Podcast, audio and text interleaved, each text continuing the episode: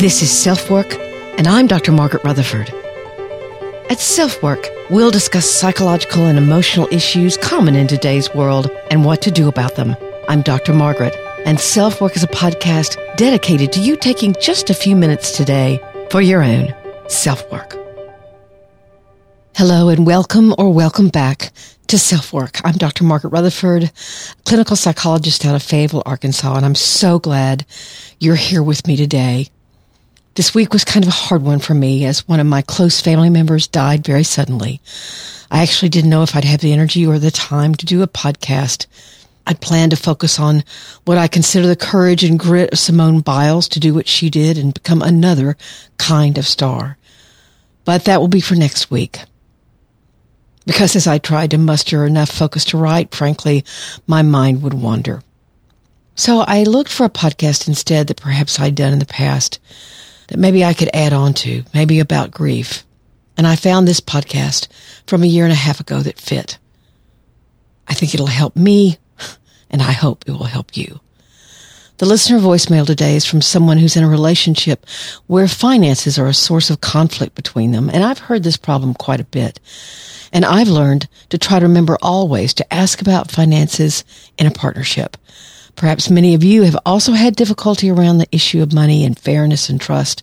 So I hope it'll be helpful to you. Before we get started, let's hear from BetterHelp with a great offer they have. They're a wonderful sponsor of self work. So I thank them.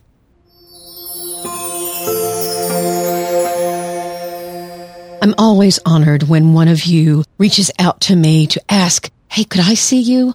Unfortunately, right now I can only see people in Arkansas, but I do have a suggestion for you. I've personally found that BetterHelp, the leading online therapeutic counseling service, is really a great option. And I've partnered with them here at SelfWork to provide you with a professional, very affordable, and trustworthy source of help, no matter where you live. In fact, BetterHelp has been a sponsor of SelfWork for more than a year, and I can't tell you how much it's meant to have their help and support here on the program. But of course, before any kind of relationship happened, I tried BetterHelp myself. They use only licensed therapists, meaning licensed professional counselors, social workers, marriage and family therapists, probably even some psychologists, and they match you up with someone likely in the same state as you if you're here in the United States.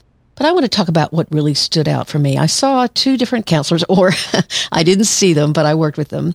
For one thing, it was very convenient and they both tried their best to meet my schedule.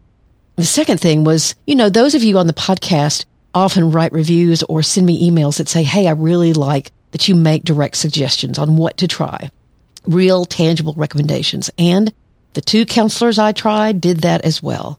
It's not that empathy and a listening ear isn't valuable. Sometimes we all can benefit from working through emotions in a safe relationship. However, I believe you get hope when you see yourself handling emotions that previously you couldn't, or maybe you speak up in meetings where before you didn't care enough to, or maybe your confidence was shot. You want to be able to see real change in yourself. Both of them actually offered worksheets for me to use to get a little deeper into things outside of the session. So I walked away with ideas. You know, we're still in the middle of a pandemic and everyone's lives have been challenged to a lesser or greater extent for a year or more. So that's the backdrop we all have to deal with and BetterHelp wants to be there for you. But also because you listen to self work, you do have a really good offer for them. You'll receive a 10% discount on your first month of service if you use this code. Trybetterhelp.com slash selfwork. That's trybetterhelp.com slash selfwork. And you'll find a counselor uniquely chosen for your preferences and needs. And then, of course, write me and let me know how it goes. If your first counselor isn't a great fit for you, they'll find somebody else just like in non-online therapy. And after all, so many counselors are only working online these days, and BetterHelp isn't expensive. So try BetterHelp because reaching out can be so vital to your mental health. And certainly, if any of this podcast causes you to wonder if you've truly worked through grief that you might have been carrying around, then going into therapy might be an answer to help you find some resolution to that grief.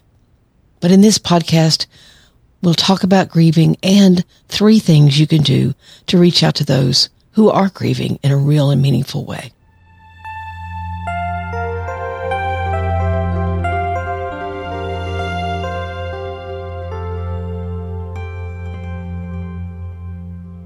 Death and mourning were part of my everyday awareness growing up as I was the daughter of a much beloved funeral director.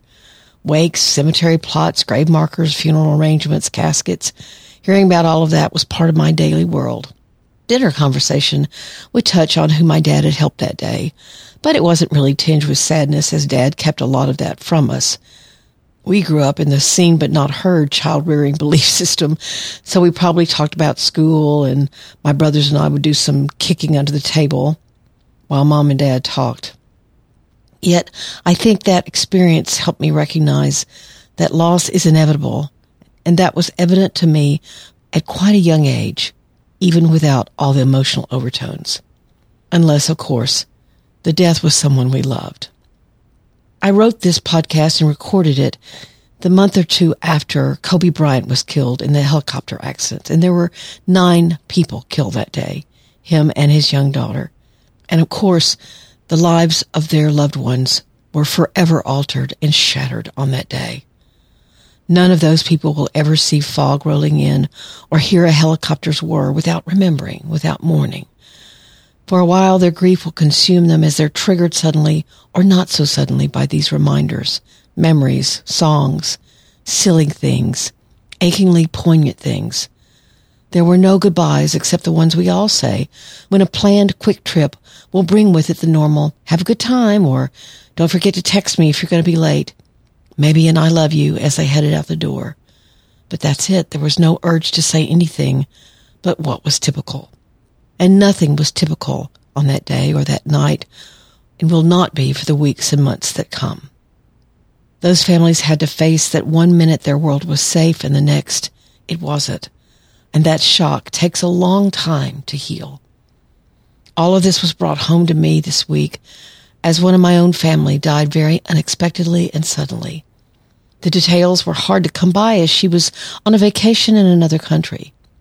The family that was there with her and witnessed her death were highly traumatized.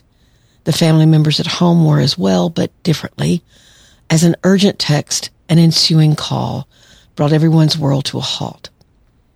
This was my sister-in-law, and her sons had buried their father two years before, and now their mom.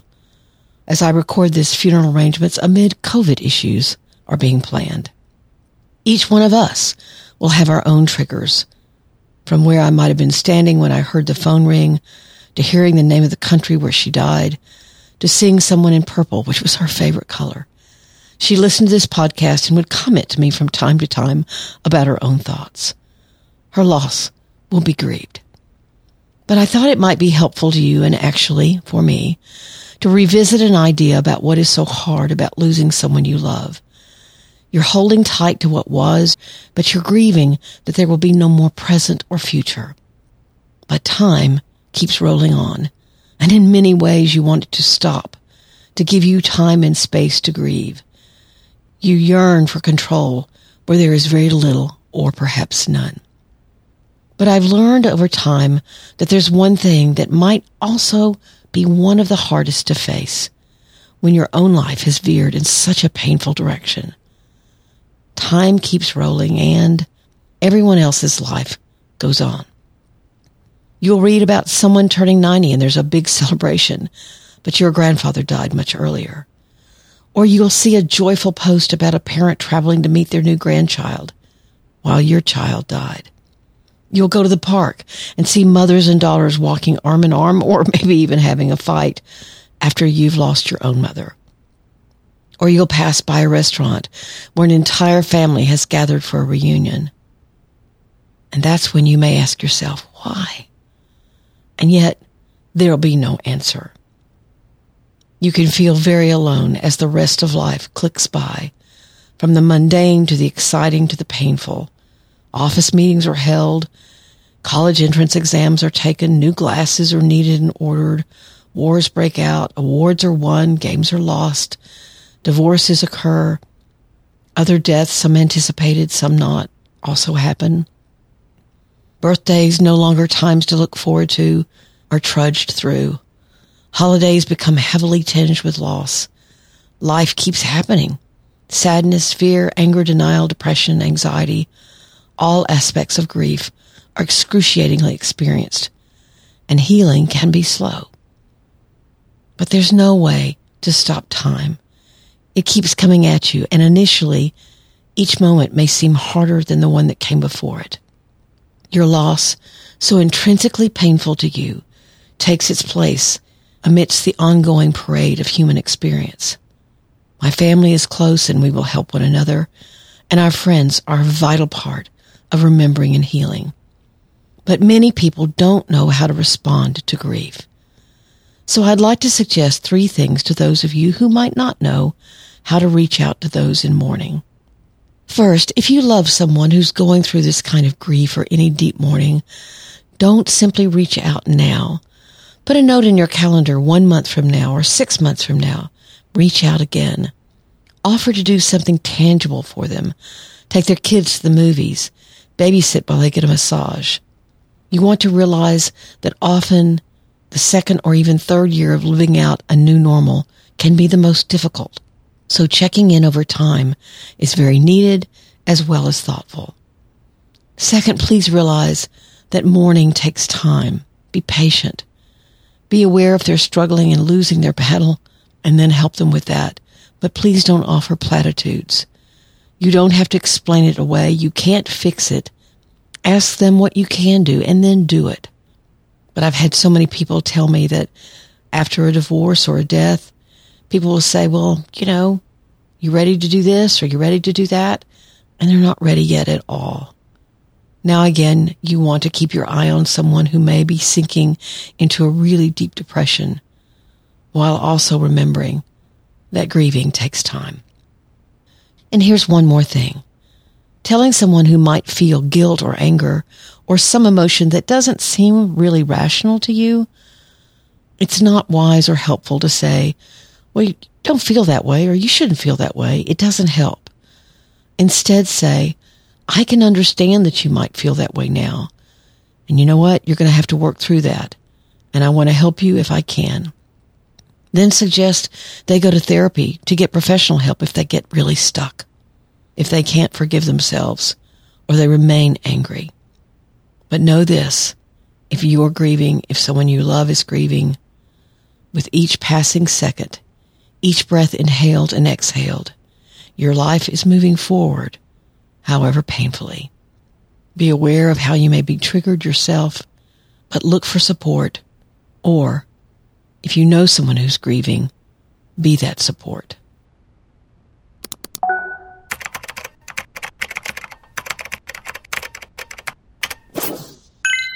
Our listener email today is from a woman who's asking a question about give and take and finances in a relationship. Hi, Dr. Margaret. I wanted to ask how you find the balance in a relationship with the right amount of give and take without realizing it. We've hit a point where my partner feels he's giving all the time. From a financial perspective, I'm not working, so that's difficult. But where I can, I do. I guess he can't help but give. It's, you know, paying for dinner, doing this, doing that. And he's upset because he just feels like I'm taking. And um, he shuts right down. So I was actually hoping you might have some material through your podcast um, or books or yeah that you could send via links but i've thoroughly enjoyed anything i've read of yours or listened to so hopefully that makes sense money it's amazing to me how many couples never talk about how they're going to manage their finances Often one doesn't know anything about the other's bank account, or one perhaps does all the bill paying and the other person doesn't have a clue about what goes where to pay what. This listener's message got stopped as I felt as if she might have been about to say something about how money had been handled. All we hear is that for some reason, only her partner is financing things at the moment. We don't know for how long. Perhaps her job ended during the pandemic. But she infers that it hasn't been like that all their relationship. And she says that's been okay. But now something has changed and he's feeling more and more resentful.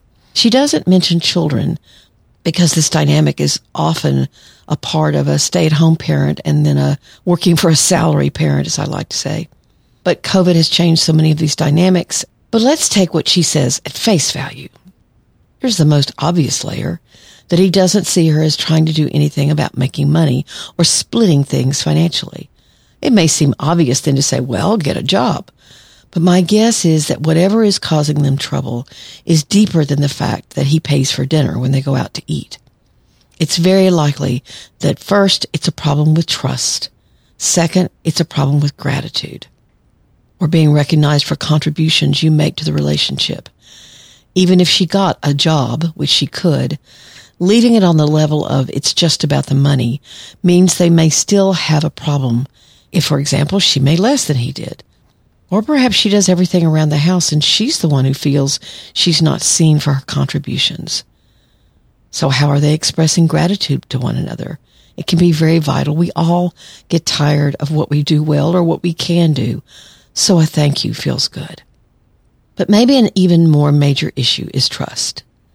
I often like to ask people who I'm seeing in couples work or even individual where they learn their ideas about money.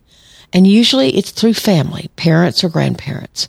You saw and heard them talk about money or argue about money, no matter whether it was because there wasn't enough or how it was spent or on whom. What did you learn the roles of each partner were supposed to be? Maybe you grew up in a family where money was divvied up very carefully. If one child got a present worth $10, all the other children got the same. Maybe there was a favorite child that was spoiled. But did trust exist? Did both partners, whether there was a marriage or not, have the same or similar values? And there was a lot of trust about money. Or was there distrust or secrets? Was money used to punish or control? What were the expectations around money? All of what we learned and saw and experienced has a major impact on our relationships. So looking at how those issues might be sneaking their way into your current partnership and your own psyche needs to be identified and worked on. So ask yourself, what did I learn about money? Did I learn something was right and something was wrong? And how is that impacting the way I'm treating my partner? It's a good question for both people to ask themselves. But there's a third issue. She says all was fine, but now it's not. But I'd like to make this point. Sometimes you can agree to something you think you can handle, but find out it was harder than you thought. For example, I'll be fine with you not working for a salary, but you have more trouble than you thought you would. I think it's best just to talk about this and realize that you want your partnership to be based on an organic and respectful agreement, not one necessarily set in stone. Things change. You both are going to change. And maybe you grow less okay with something than you'd originally thought. Now, I'm not talking about the basic understandings that grow trust, like not having affairs or something like that. But living out something can be harder or at least different than you thought. So if you and your partner can tweak things and make it easier, then your relationship is stronger for it. Basically, if you're growing resentful about something that you said you could handle, okay, just bring that up with your partner. I thought I could handle this, but I'm really struggling. And of course, if your partner says that sometime to you, then that is also about give and take.